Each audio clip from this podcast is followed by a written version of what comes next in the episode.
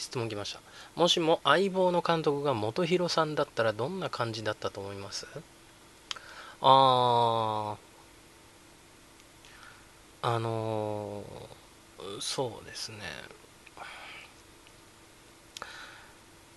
これ決してディスるわけじゃないですけどもし相棒えーあの監督が元弘さんだった場合はちょっとこう本筋がもやもやっとする可能性はありますね。うん。まあ、元弘さんっていうのは、まあ、あの、踊るシリーズをね、僕、もう4作、とりあえず、ムービー1からファイナルまでこう見させていただきましたが、あの、多分一番最初の、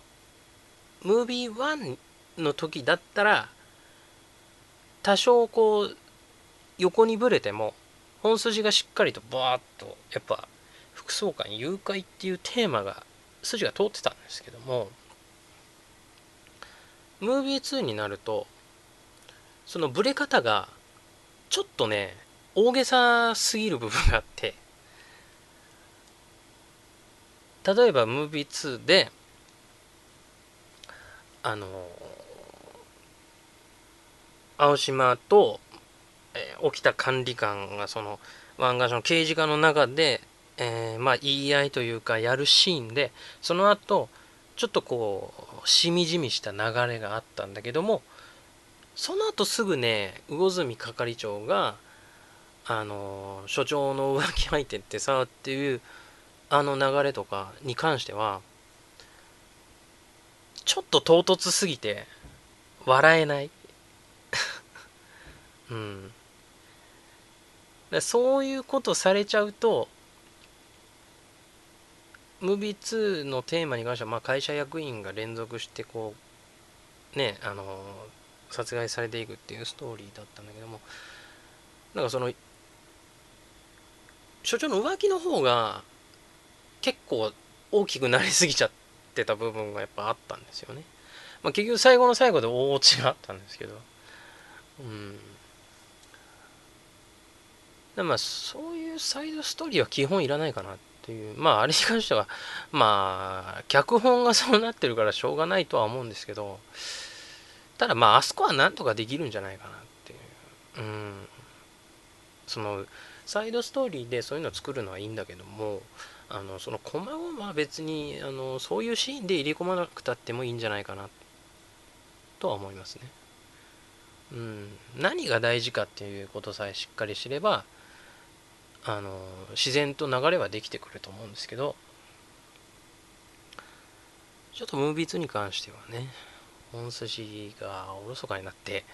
あの大きな事件なのか何なのかが分かんなくなったっていうのがで結局あのこんなことでレインボーブリッジとかその台場周辺を封鎖するのかってやっぱどうしてもなっちゃうんですよね。うん、いかにこの事件がすごい事件なのかっていうその大きな事件なのかっていうのはちゃんとあそこで見せれたらムービー2はもっといいものになってたと思うしあの絶対ムービー1より面白くなってたはずなんですけどだそういう意味ではベイサイドシェイクダウンっていうのはあのそういうところをカットしてるんでで2時間に収めてたからあの結構こう良作ではあると思うんですけどね。えーまあ音がちょっとねあの気になりましたけどねいろいろ音源っていうかその SE 的なものが全然日本映画と合ってない SE ばっかりだったんで海外向けっていうのはあったんでしょうけどうんサイレンの音とかもそうですね。えー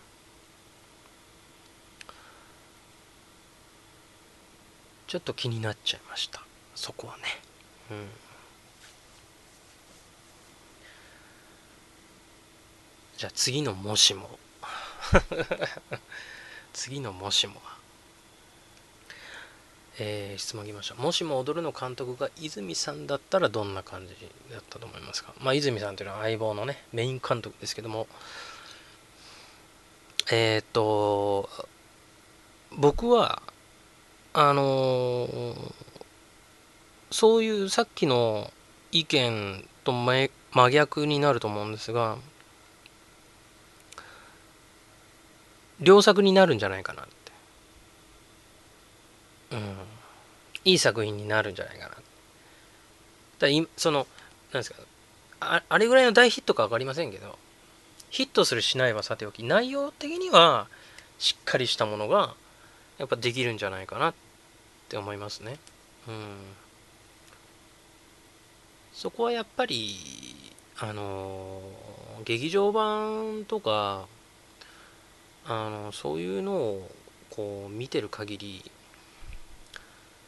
まあ特に2ですけど劇場版2とかまあよくあれだけのものをちゃんとしっかりまとめたなっていう。うん。で相棒の映画ってね大体2時間切ってるんですよ。うん。だから結構こうもうどんどんコンパクトにしていくんでしょうね。余計な部分は。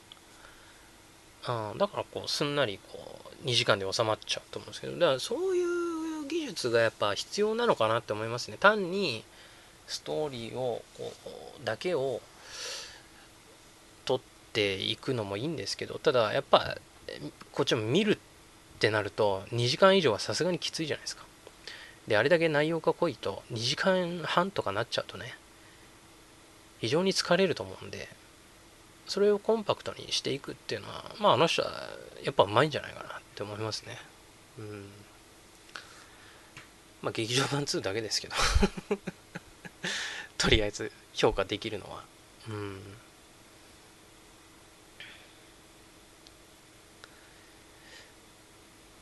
ちょっとムービー1、あの、劇場版1に関しては、あの、相棒のね、劇場版1に関しては、ちょっといろいろ抜きすぎてんじゃないかなっとは思いましたね。えー、後半のその元刈谷結花がもう先にそのね犯人のアジトに入ってんのにその後右京さんが入ってきて鍵が閉まるっていうくだりに関してはもうちょっと説明があってもよかったんじゃないかなってうん思いますね。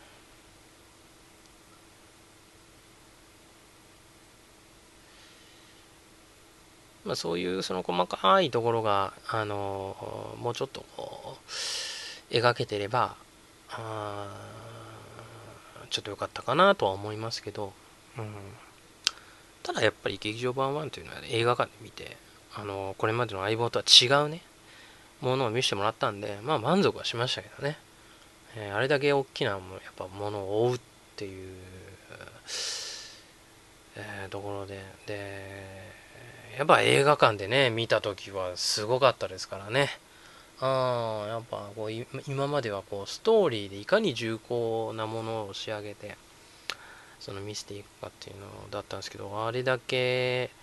右京さんがね、えー、アクションというか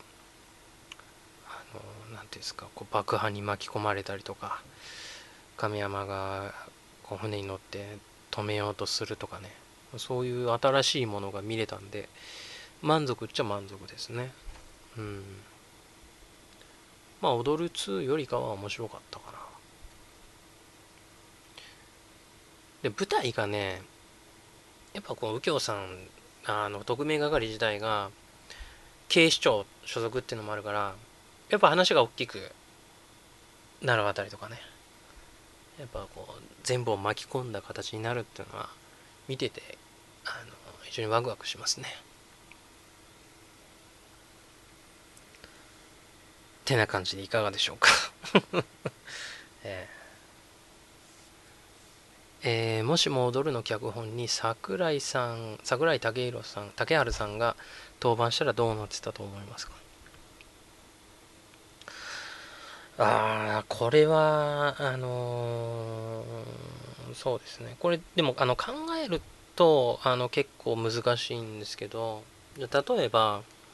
テーマがまあ踊るの劇場版ではいろいろありましたけどまあテレビもね。まあテレビはテレビであれは良かったんですけどもじゃあ映画に関して言うとまあ1作目は副総監誘拐2作目が会社役員、えー、殺害連続殺人事件で3作目が湾岸省、えー、封鎖、えー、ファイナルがまあついに上層部ともう決定的に対立するっていうところですけどもまあやっぱりファイナルの脚本が一番桜井さんには向いてるのかなと。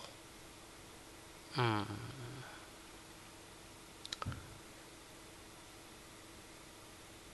あの1作目2作目3作目っていうのはあのー、まあ実はテーマ的には踊るらしくないっちゃ踊るらしくない。うん。例えば複数感誘拐事件を普通に解決するっていうのはあのそれだけ与えられたらやっぱ普通の刑事ドラマでもありえるし、うん、会社役員なんかもっとそうでであの湾岸省封鎖なんかはあの別に湾岸省をどうこうするっていうその踊るっぽくないあのなんですかね。だからこう閉鎖閉鎖されてどう解決するかっていうのはあんま驚っぽくなかったんですけどやっぱそのテレビシリーズとか見ててやっぱ決定的にその上司あの本庁って言われる部分と所轄っていう部分がちゃんと対立構造にあるっていう筋から見ればやっぱファイナルが一番踊るらしいテーマだと思うんですよ。で、桜井さんってのはああいうの内情とかね、あの警察を舞台にしたドラマとか、ものすごい多分うまいので、そういうものはもっと細かく、実は、あの、濃いものができたんじゃないかな。対立構造も決定的な。うん。思いますね。でもそれ以外の本当に3作はあのまあ簡単に言えばあのこれ言ったらちょっとあれあんま言わない方がいいかな。まあ簡単に言えば多分誰が書いてもあの同じテーマで書いたら結局ああいうストーリーになると思うんですよね。テーマだけ与えられてね。うん。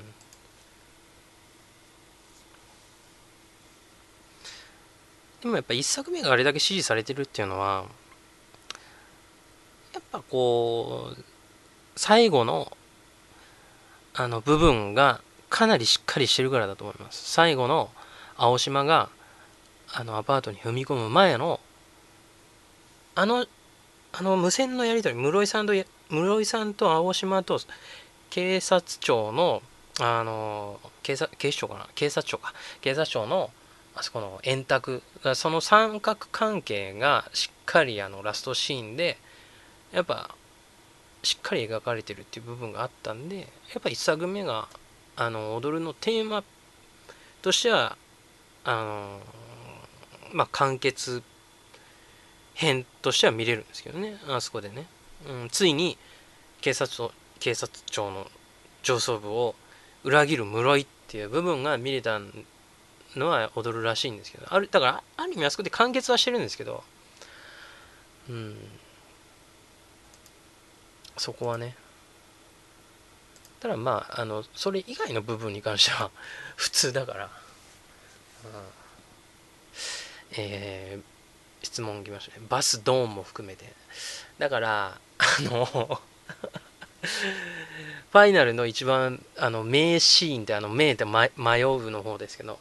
名シーンと語り継がれてるバスドーンに関しては桜井さんは絶対書きませんね。あのそれは。まずね。でそもそもすみれさんが辞めるっていう方向にもいかないと思います。うん。それこそ話がぶれる。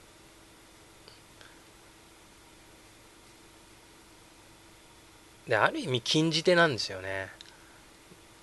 あのすみれさんの辞める辞めない騒動っていうのはもう一回終わってるじゃないですか。あの空きスペとそのムービー1の連動であれでやめるやめない問題は完結してるんだけどやっぱやめる。っ てやっぱ言われてもまたってなるしで結局やめないみたいな流れにねなんかなりましたけどじゃあだじゃあ何だったのかと。この間の。流れは何だったのかなって、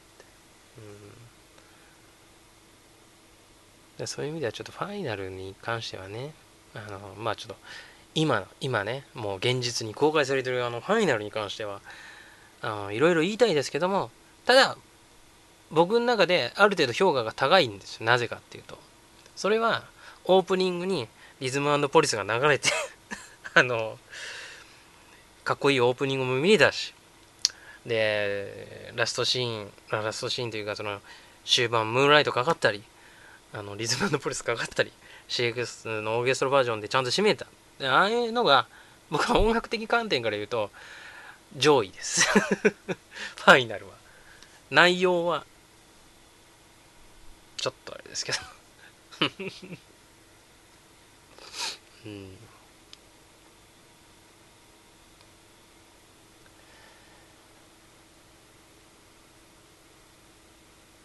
ちゃんと欲しい曲が全て揃ってたってことねっていうことでリスリスナーから質問っていうかねコメント来ましたけどそうです。やっぱりムービー3で、えー、ちょっと期待した僕がバカだったっていうのがありそりゃそうだよなと。新しい音楽家がいるのに昔の曲ばっか使うのもまあねえわなみたいなねところありましたが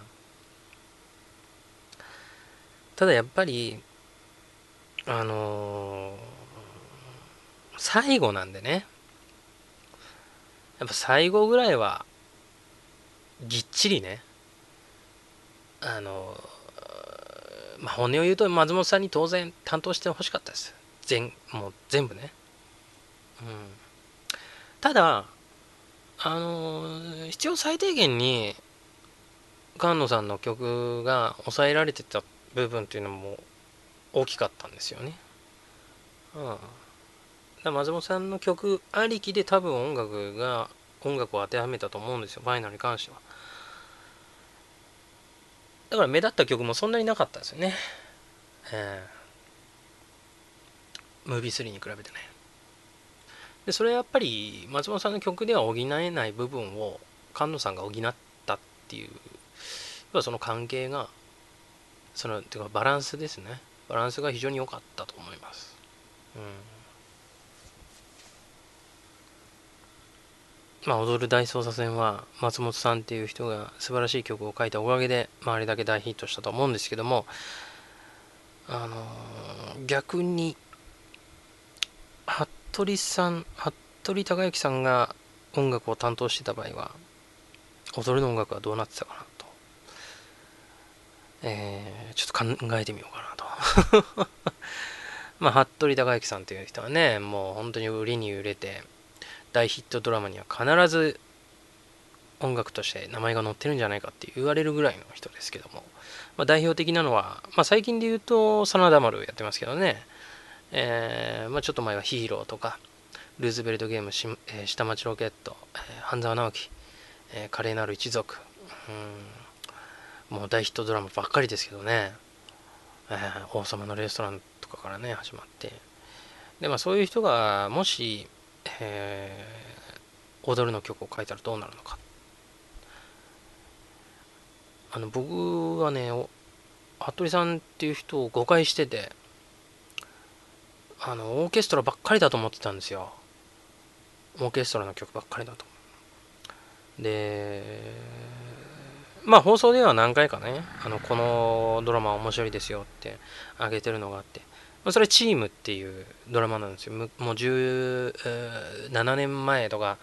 それぐらいの、ね、ドラマですけども、草薙剛と西村雅彦のね、主演のドラマで。でそれはスタッフがね、君塚さんでが脚本で、で監督が、えー、河野さんっていう、それ三谷後期作品では大体監督してる人なんですけども。だからまあ踊ると、えー、古畑のこうスタッフが合わさってあの作られたドラマなんですね。でそれで服部さんが音楽を担当してたんですけども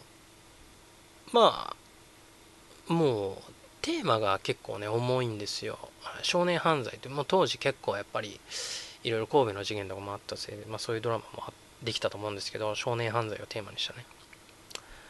でこれが、まあ、音楽が非常に面白くて、えー、コーラスメインなんですよ。でそのコーラスが結構ね子供のねあの心の声っていうかあの叫ぶような声をこうずっと流してて、それでメロディーを乗せたような曲とかあるんですよ。ダンスチックなものとかもあるんですよ。あのオーケストラじゃない、うん、であとはこう何ていうんですかね。ビッグバンドじゃないけどそのバンド形式で録音したんじゃないかって言われるような曲もあったりとかして。結構幅広い音楽を作る方だなって思ってたんですよね。でおととし去年かな？去年デスノートってあの連続ドラマやってましたよね。えー、であれもね服部さんなんですけどもまあオーケストラの曲ももちろんあったんですがその中で L のテーマがあったんですよ。でそれがねまた服部さんらしくないね。シンセサイザーを多用したような曲で打ち込みみたいなね。そういう幅の利く音楽だオーケストラだけじゃなくてそういうシンセサイザーも対応するしそのバンド形式のやつもたあ作れたりするんで音楽的には非常にバリエーション凝ったものが作れる人なんですね。でそういう人がじゃあ踊るの曲を作ったらどうなるのかって思ったらまああれは非常にプロデューサーとかが音楽に精通してる人だったんで、まあ、どういう発注をするか分かりませんがあのメインテーマはしっかりやっぱ作ると思います。で、えー、最終的にいいシーンになったらそのメインテーマがかかる、うん、これ大体服部さんが担当してるドラマではあのもうレギュラーなんですけどもメインテーマが後半が1回かかるっていうのは、うん。踊るに関してはメインテーマがリズムポリスですが、あれが後半にかかるっていうのは映画ぐらいなもんで、連ドラではなかったですね。うん、こう一番盛り上がるところにリズムポリスが流れるっていうの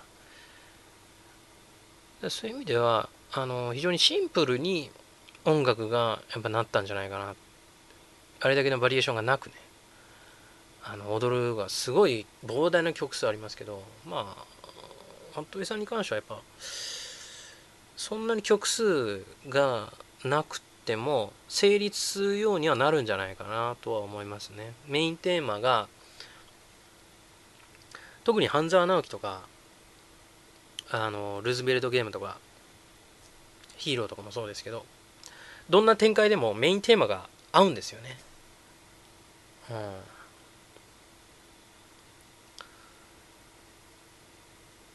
それぞれのねドラマのメインってメインタイトルが。だからそういう感じに踊るはなっていったんじゃないかなと。毎回ね踊るのテレビシリーズでは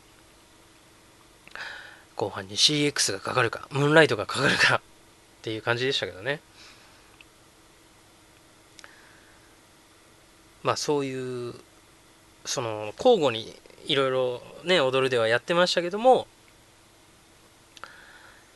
服部さんがもし担当してたら同じメインテーマでずっと後半盛り上がっていくんじゃないかなとは思いますね。まあ、それはどのドラマでも多分そうなると思います。服部さんが担当すればね、結構ね、あの見れちゃうものもありますよ。ドラマ。うん、やっぱここにこの曲だなっていうのがね、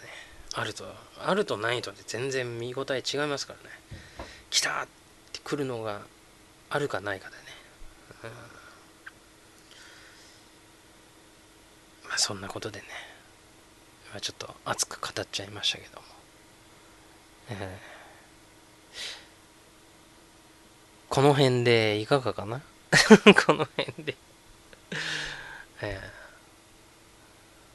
じゃあそろそろ締めようかね。えー、てなわけでまあこれ多分ね何本になるか分かりませんがちょっとまあ編集してねアップしたいと思います。えー、てなわけでえー、録音。録音で言っちゃいけない 録音放送って言ったらポッドキャスト無視しちゃうのね。あのー、長々と聞いてくださってありがとうございました。またね。ヶ月後ぐらいにお会いしたいというふうに思います。それでは。